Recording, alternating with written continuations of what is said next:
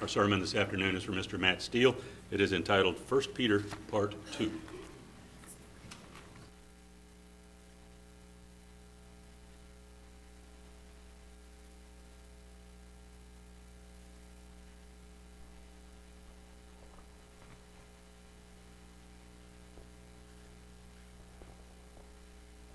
Good afternoon.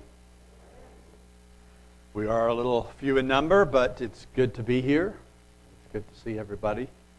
And uh, hopefully, those that are away are just uh, traveling and having a blessed Sabbath somewhere else. So we, we hope that's true. Yeah, Mark touched upon it earlier. A very, very important point.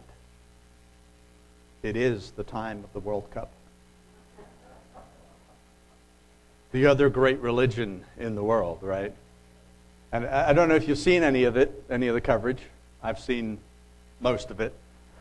Um, and some of those fans are really crazy. It's almost like a religion. And uh, in fact, I, I joke with my wife. There's an old manager of Liverpool Football Club. His name was Bill Shankly. And he would say, Some people think football or soccer is life and death. And he said, It's not. It's more important than that. of course, that's, a, that's in jest. Because what is life and death? What is more important than life and death? And uh, of course, God and our Savior Jesus Christ. And that's why we're here on this Sabbath day.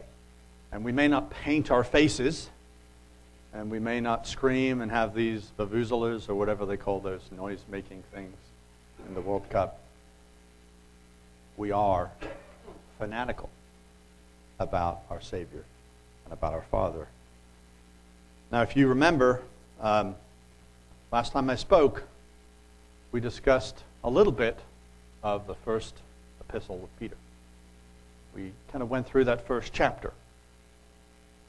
And we were reminded that uh, we are, in some ways, like Peter and like the other apostles. We're messengers that we are messengers along with them and all the saints, that we are bringing the message of God to the world, bringing the good news to the world. And that we have the power of God in us, around us, and that God Himself is protecting us. He is shielding us as we engage in, in sharing this message with those that are around us and that we are born not of corruptible seed, not of the seed of mankind, not even the seed of, of some special chosen nation like Israel. No, we are born of an incorruptible seed, of the Word of God, the living Word that was made flesh through birth so that we could be made spirit through Him. Jesus is the Word. Remember in 1 Peter chapter 1 and verse 24, he quotes Isaiah when he says, All flesh is grass, and all the glory of man as the flower of the grass. The grass withers, and the flower falls away, but the word of the Lord endures forever. And we are of the word. The word is in us, and we speak the word. We are the messengers of that word and so we too will endure forever. We will perhaps, well, we will for sure fade in our bodies. I haven't noticed it happening to me yet. Okay, maybe a little. But ultimately, who we are in Christ Jesus, this new creature in Christ, will live forever because the Word is in us. Christ Jesus is in us. So, in this light, in this understanding that Peter had in that first passage, in that first chapter, he continues, picking it back up in chapter 2. He says, Therefore, 1 Peter chapter 2, verse 1, laying aside all malice, all deceit, hypocrisy, envy, and all evil speaking, as newborn babes desire the pure milk of the word that you may grow thereby, if indeed you have tasted that the Lord is gracious. Few words in here that, uh, well, they can be a little troubling.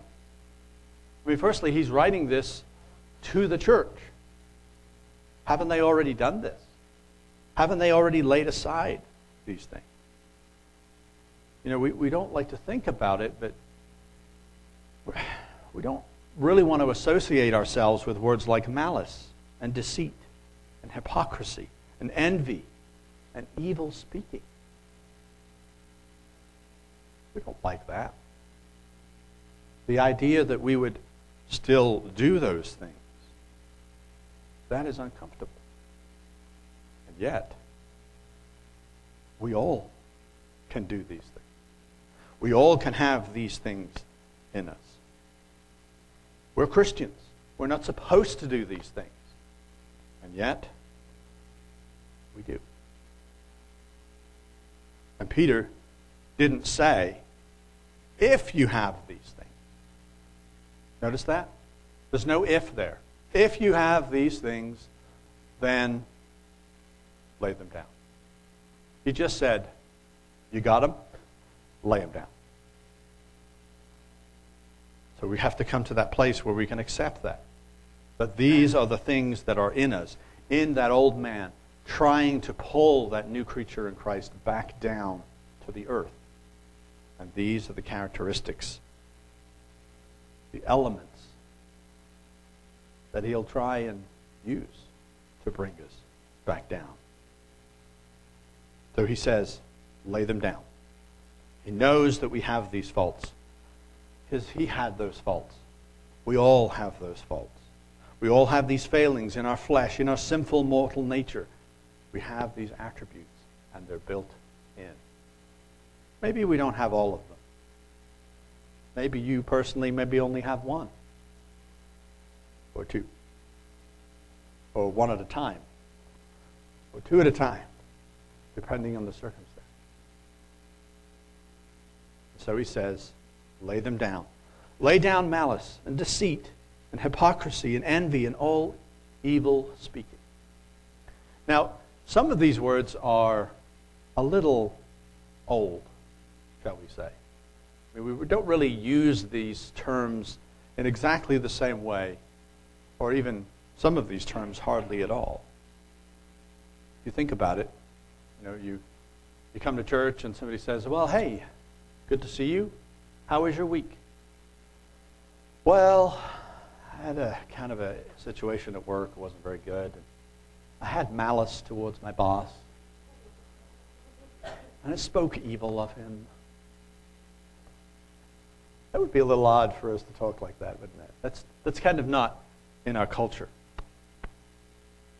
I was envious and I was hypocritical this week. You know, I do hear the word hypocritical used a lot of other people, right? I hear that actually pretty commonly heard at work. I don't know. I mean, he's being hypocritical. He, he says do this and, and he does that. But you and I, we, we don't do that. So, malice. What does malice mean? Well, in the Greek, it simply means wickedness evil, trouble. Do we have malice? Do we cause trouble? Are we wicked at times? Deceit. Well, deceit means to bait, to be crafty, to kind of design something, a situation, to be stealthy in our actions, what we're doing. Hypocrisy. This is an interesting word because I'm doing it right now. Because, in one sense, hypocrisy just means to speak. And its very, very simplest format is to speak.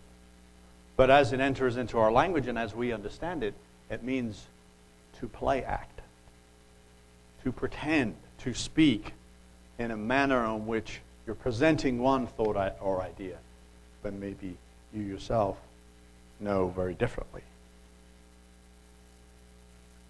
Envy. Now, maybe we don't say envy very often, but I might say I'm kind of jealous of that, that guy, that nice car he has. Look at those soccer skills he has. I won't say the word, the name Ronaldo and his soccer skills because I, I don't like that guy. Not that I'm envious in any way. And then evil speaking. Well, evil speaking, I'm pretty sure we've all done this. Pretty sure we all struggle with this. To defame, to slander, to talk about in a bad way someone or something with the intent to damage and defame their reputation or their good name. oh, and you can, you can think about each one of these, right? And be reminded of circumstances, maybe just this past week where you might have done one of those things. And it's difficult to avoid. To the world that we live in. And in, in many ways, to my mind, these five characteristics could be summed up as just generally doing evil. They're evil. There is serious consequences that take place and do take place in people's lives when we do these things, either in our own or in others. There are serious consequences to these things. Brian was reminding me the other day, and I think I've mentioned this before, but you know the Google company. Everybody knows the Google company, and their one of their uh, mottos or slogans or uh, principles that they, as a corporation, had was "Do no evil." Do no evil, or don't be evil. I guess is what it was. But it's interesting because now they've changed it. They've changed it to do the right thing. And you might think, well, I can agree with that. Do the right thing? Sure. It's a, it's a more positive, right? It's on the positive side, as opposed to don't do evil, but just do the right thing. And yet, what's the right thing? Real subjective, isn't it? It can change with the time. Doing the right thing is not the same as not doing evil. Don't be evil at its core, communicates this idea, this truth, that doing evil, acting evil, supporting or encouraging evil is much more in our nature than we like to think that it is. Doing evil is easy. We fall into it before we know it. Laying it down. Laying it down over there and leaving it alone and never picking it up is much harder. M. Scott Peck said, and he was an American psychiatrist and an author of some books that you may have heard of, The Road Less Traveled and The People of the Lie, said, The whole course of human history may depend on a change of heart in one solitary and even humble individual. For it is in the solitary mind and soul of the individual that the battle between good and evil is waged and ultimately won or lost. You agree with that? Let me read it to you again. The whole course of human history may depend on a change of heart in one solitary and even humble individual. For it is in the solitary mind and soul of the individual that the battle between good and evil is waged and ultimately won or lost. Know, on the, on the face of it, I agreed with it. Certainly that last part, that there's that this battle going on inside of me and inside of each one of you, a battle between good and evil. And I'm not saying that that's wrong. But is that all that there is?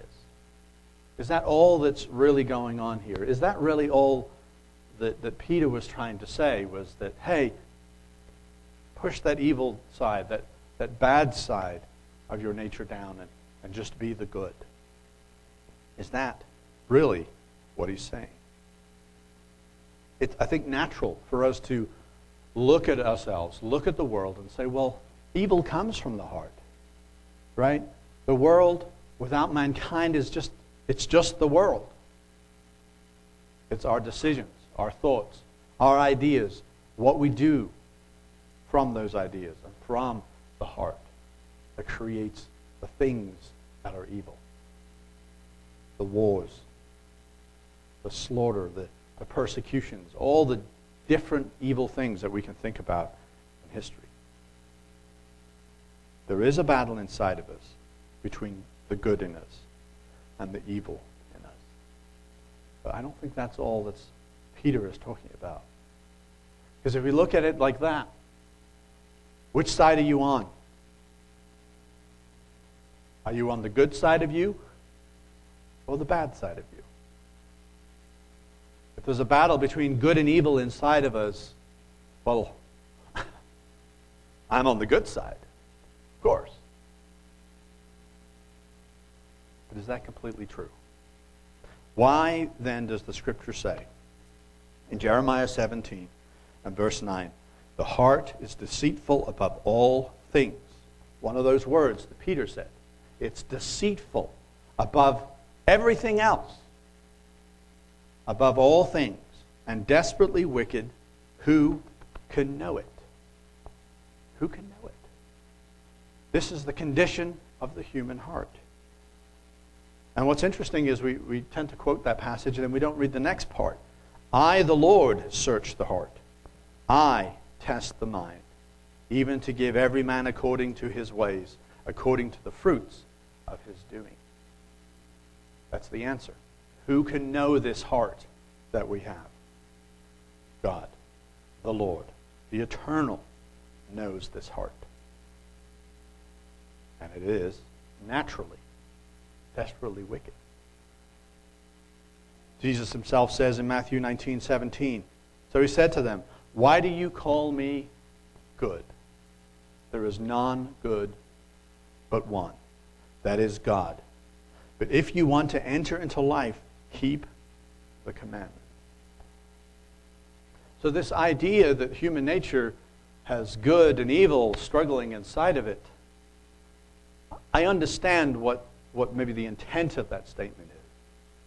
But from the scriptures, it says the human heart naturally is evil. And that's where we start. And it's important for us to recognize that. Human nature is not good. Jesus said it. God said it. Our hearts are naturally wicked and deceitful. Human nature is not half good and half bad compare ourselves to God. That is the only benchmark. Now, when we compare ourselves to one another, well, we have varying grades, right? Well, you're calling me evil, Matt. I'm not, I'm not like a Hitler. And I understand what we're saying there. But as far as God is concerned, the distance from us to Him is so huge. We are nothing close to him. We are evil. And he is good. He is good. Now, I'm not a philosopher or a psychologist, but I'm, I feel like what Peter is trying to say here, he's trying to underscore these five characteristics malice, deceit, hypocrisy, envy, and evil speaking. And what he's describing them as is tools. Tools. You pick up a tool, don't you? And you're going to do something with it. You pick up that tool and you do something. In Mark's case, he tried to take off his leg. But we pick up the tool. Now, if somebody had said, hey, baggy pants, lay that tool down, this is going to happen to you if you don't. Well, then what would you have done? We would have laid that tool down.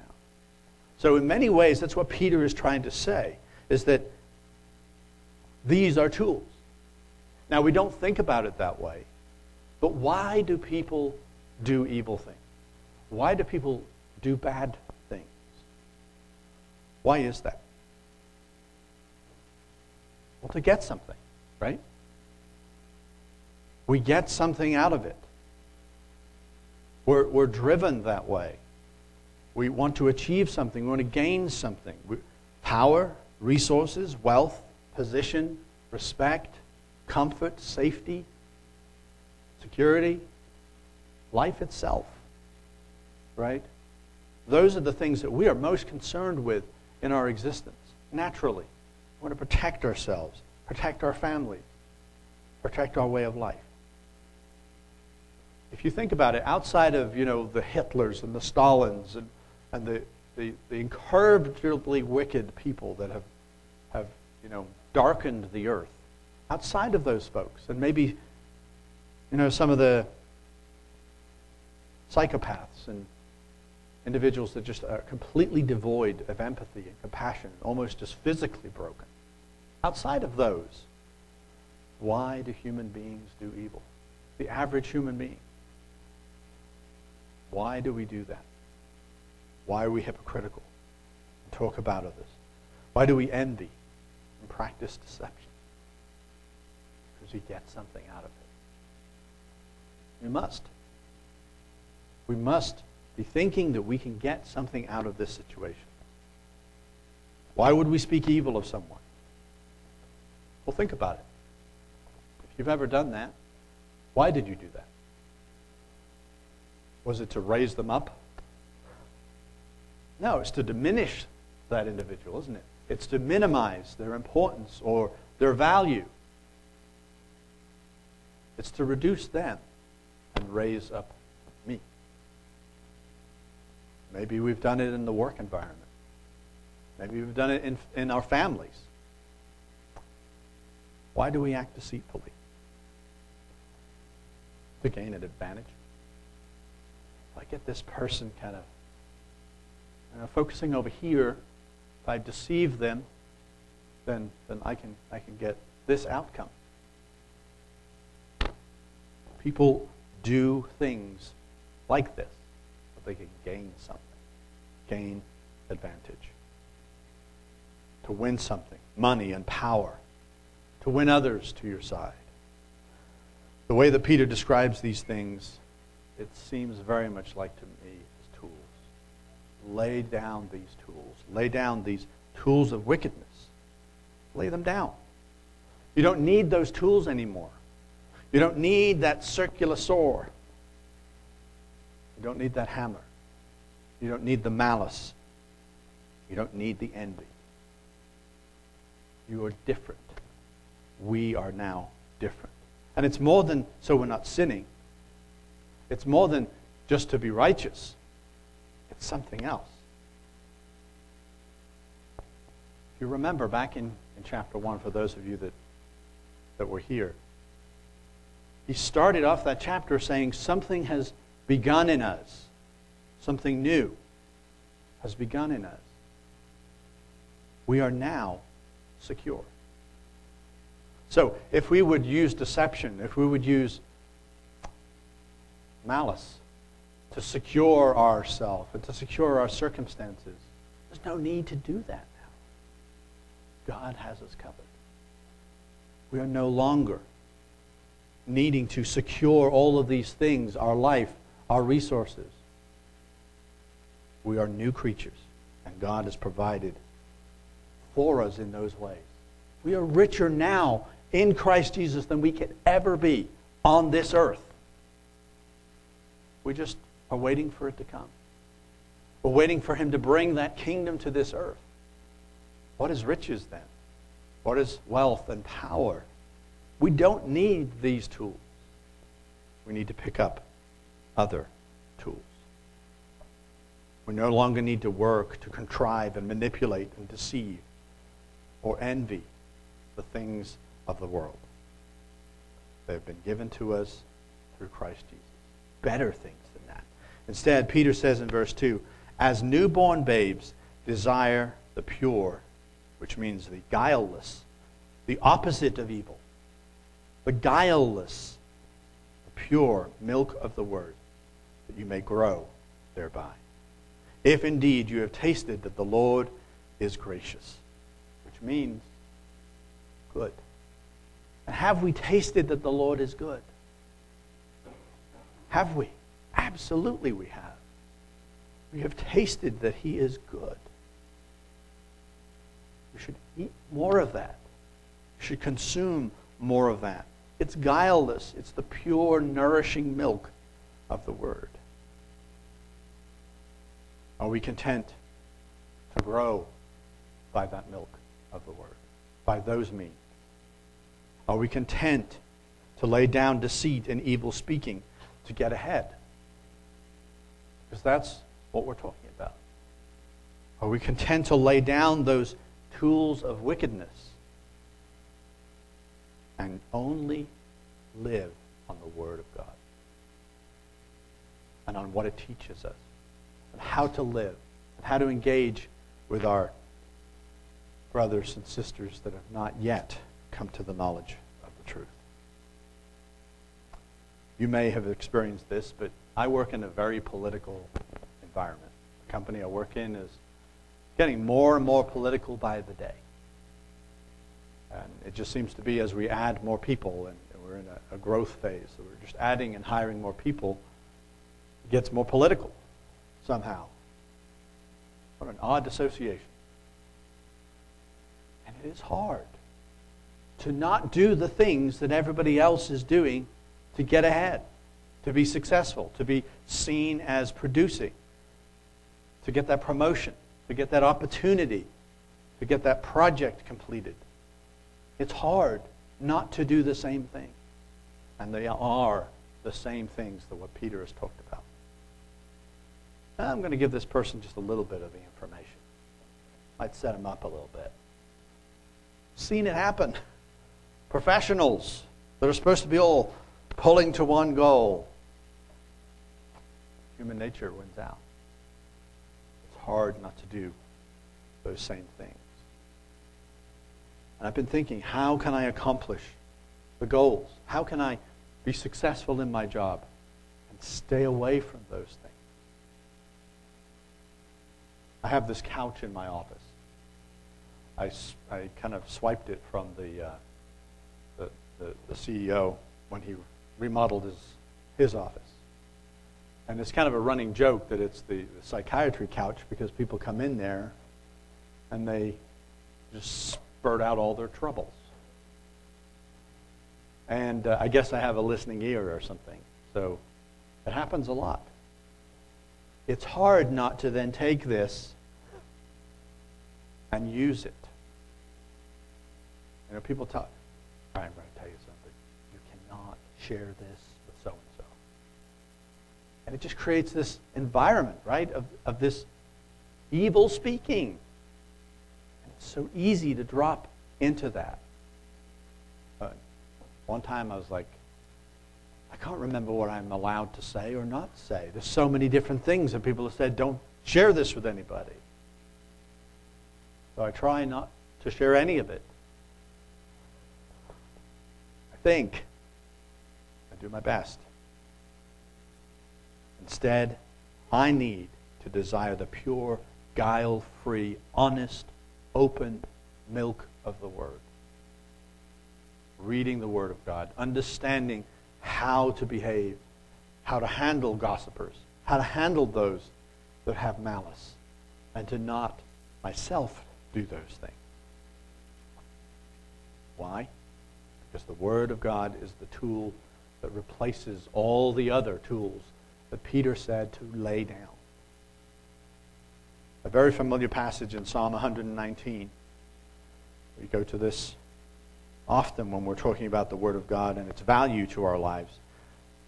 119, uh, starting in 105, it says, Your word is a lamp to my feet and a light to my path. And that's where we stop. You see it on, you know, Christian literature and posters and beautiful paintings, a little lighthouse scene or somebody going through the woods with a lamp. And that's good. But it continues. In fact, the whole of Psalm 119 is a meditation on the Word of God. It's a meditation on that entire, on the entire book, certainly as they understood it then. We should read that. And they're affirmations. Because when you read it, you're like, wow, this guy, who's writing this is perfect. He can just do all of these things. But they're affirmations for us to adopt and live by and try and do all of these things. The tools for us to pick up and lay down the tools of man. Verse 106, it says, I have sworn and confirmed that I will keep your righteous judgments. What are those? What are the righteous judgments of God? If we're going to keep them, we need to know them.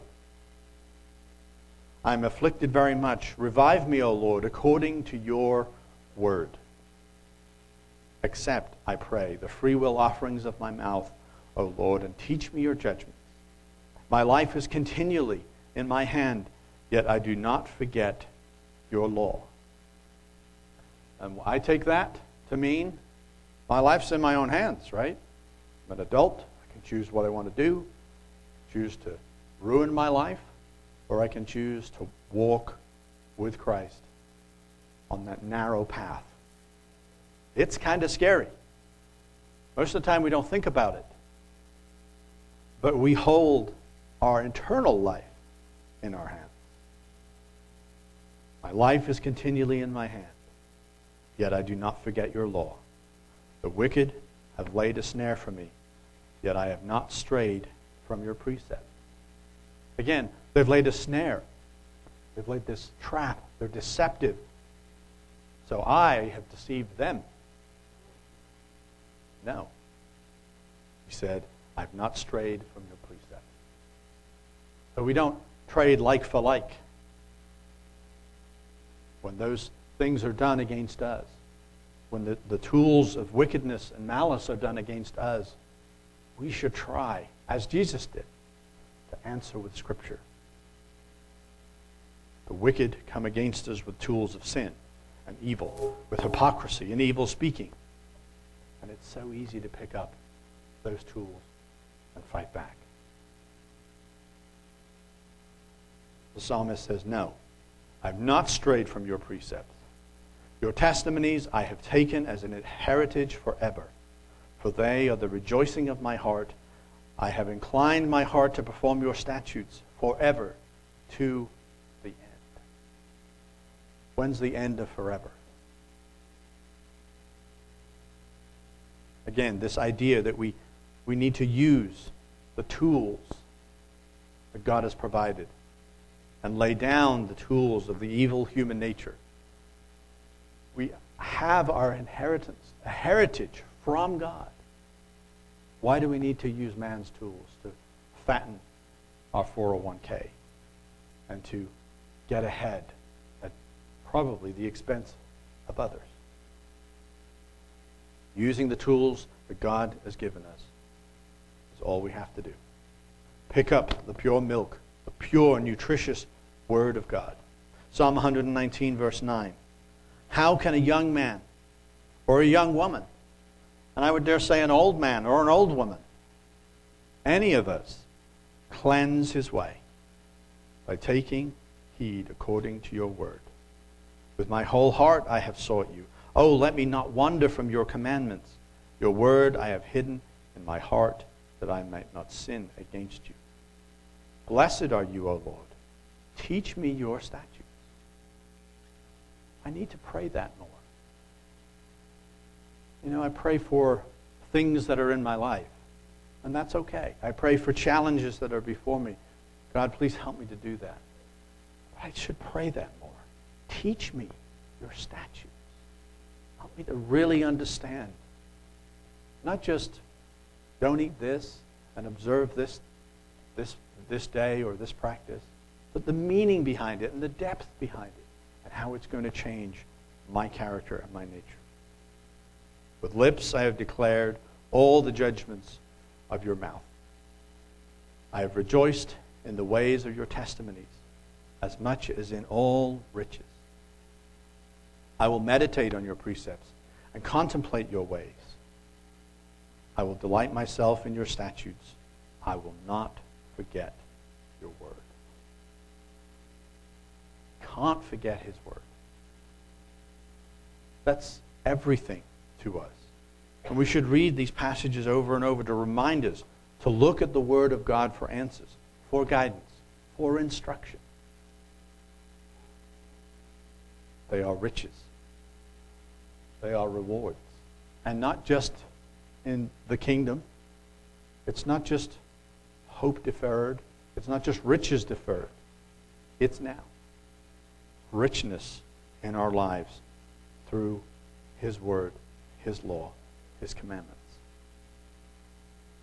As Paul told Timothy in 2 Timothy 3:16, he also tells us all scripture is given by inspiration of God and is profitable. It's profitable. It brings about something that was not there before. It increases.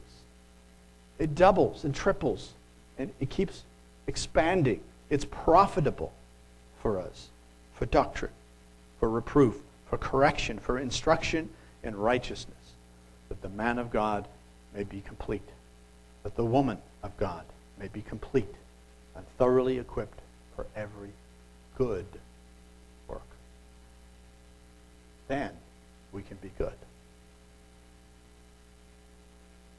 When we are equipped, when we pick up the tools that God has given us, and we lay down the tools of malice and deceit and envy and evil speaking and hypocrisy. We lay those down and we pick up his tools. Then we're thoroughly equipped for every good work. Not because of our own cunningness or craftiness, not our own malice and evil speaking.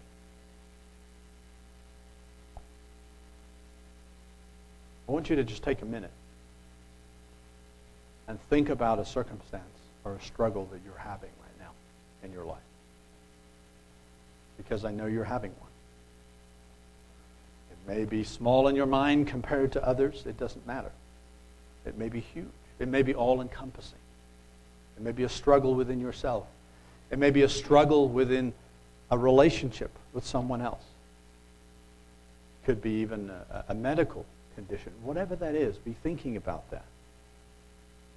Something hurtful something that goes very deep into our hearts and minds. If you are in such a place, and I have been in such a place, ask yourself Am I approaching this with the tools of man? Am I trying to connive and, and work this situation? Am I being hypocritical? If it is within a relationship, within of somebody else am I, am I talking bad about? Am I using the tools of man? Or am I using the tools of God? Am I looking to His Word for guidance? Am I praying before I study and asking Him to open and, help us understand His Word, His statutes? of the methods we are using of God or of the human heart? Are they good or are they evil? Now, don't take this the wrong way. But you're, if you're unwilling to ask the question, there's a good chance they're evil. Because that is so easy for us to move into, is to use the wrong tools. So ask ourselves the question Are we using God's tools or man's tools? Turning back to 1 Peter chapter 2 and verse 4, he says, Coming to him as to a living stone, rejected indeed by men, but chosen by God and precious. You also, as living stones, are being built up a spiritual house, a holy priesthood, to offer up spiritual sacrifices acceptable to God through Jesus Christ. always wondered about that. That phrase, spiritual sacrifices. What are those? What are spiritual sacrifices? Well, sacrifice is something valuable, firstly, isn't it? It's something that we offer to God that has value. You know, back in the days of the temple, Solomon's temple, let's say, the tabernacle before it. You could take a precious animal, couldn't you? You could take, uh, uh, uh, you take a bull or uh, a sheep, a goat, according to the law, and you could take it down to the priest. It had value. These things are pricey little critters. They can, they can produce for us. So they have value within themselves. And you take it down, you give it to the priest, and he pulls its head back and he locks it in place with his legs, and he kills it right in front of you. Because you're offering up this sacrifice for your sin. And he'll take that blood and he'll sprinkle it on the, on the horns of the altar. And then he'll cut open that animal and take out the parts that are not supposed to be sacrificed. And then he will place it in the altar. And just burn up this animal, this perfect, sinless creature that had tremendous value of its own. And he'll just burn that up. You know, and I bet you there was a lot of people used to wonder, looking at Israel from the outside in, man alive, those guys go through a lot of critters.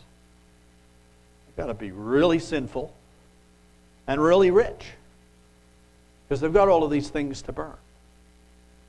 But there's a lot of value, isn't there? Millions. I, I wonder what the dollar figure was on a given day of value sacrificed. So sacrifices have this great value. So if we were to offer up spiritual sacrifices, what do you think these things would look like to you? What do they look like? What is it that you can offer up to God that's a spiritual sacrifice you can give to Him? It has to have value. Well, I tithe. Okay. Is that a sacrifice? Maybe in some circumstances it is. Jesus talked about the woman and the, and the mites, right? And it's all she had. Maybe for her that was the sacrifice. But is it? If you got a good paycheck and you don't really you don't really struggle too much, is that the sacrifice? Or is there something else? Something that would really cost you if you gave it up. The Apostle Paul says this way in Romans chapter 12 and verse 1. I beseech you, therefore, brethren, by the mercies of God, that you present your bodies a living sacrifice, holy, acceptable to God, which is your reasonable service. And do not be conformed to this world, but be transformed by the renewing of your mind, that you may prove what is good and acceptable and perfect will of God. I think these two terms are similar a spiritual sacrifice. Because Paul doesn't mean go and cut your body and go sacrifice your body. It's a living sacrifice, a spiritual sacrifice. Turning back to 1 Peter chapter 2, verse 4, he says But we are to come to him, to Jesus, a living stone rejected indeed by men, but chosen by God and precious. And that we also are living stone, being built into this house of God. Perhaps being this living sacrifice, this spiritual sacrifice, is being willing to accept the temporary consequences of not using the tools because maybe we're very successful in our deceits. Maybe we gain advantage in our careers or in society by talking about people, talking bad about people. Maybe we are successful because we use the tools of man. Perhaps not using those tools will result in others winning and us losing others gaining, and not us. Others getting the promotion ahead of, ahead of us, or being more successful than us. I experienced something like that. And it was, to, to use Mark's title, by the grace of God that I understood something at a moment in time in my career. I had built a department. I had hired all the people. I had written the, the policies and the procedures. I had done all the work to build a help desk inside of this company from scratch. And somebody else was promoted to be the manager of it. And he exhibited a lot of the tools of man. And I don't mean to attack him. He, he just didn't know better. I could have tried to do the same. Maybe I wasn't smart enough, I don't know. But he was an enemy.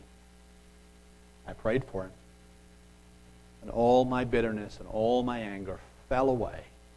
It just disappeared. And I didn't ever get any of that bitterness and anger back. It doesn't bother me anymore. By the grace of God, I learned a lesson. And I went on to a different company. God blessed me anyway. So maybe that was part of the sacrifice that I had to give up, was to not do the same things that man does to us. God could intervene. Yeah. He could, he could change the circumstance and make it so that we win when we were walking righteously. But the opposite also happens, right? And we see that in the Word of God. And we need to decide to use God's tools anyway. So that's the question we must answer, each one of us. Is what is the sacrifices we are willing to give up for God to Him? And how are we using the tools that He's given us?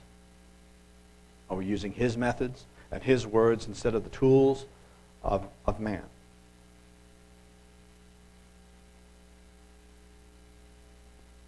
Cannot come to Him. You know, hurry. You think about it. We're being built into this spiritual house and we are these living stones that He is bringing us all together, piece by piece, every single one of us, joined together, do we want to be using the tools of man as we're being built into the house of God?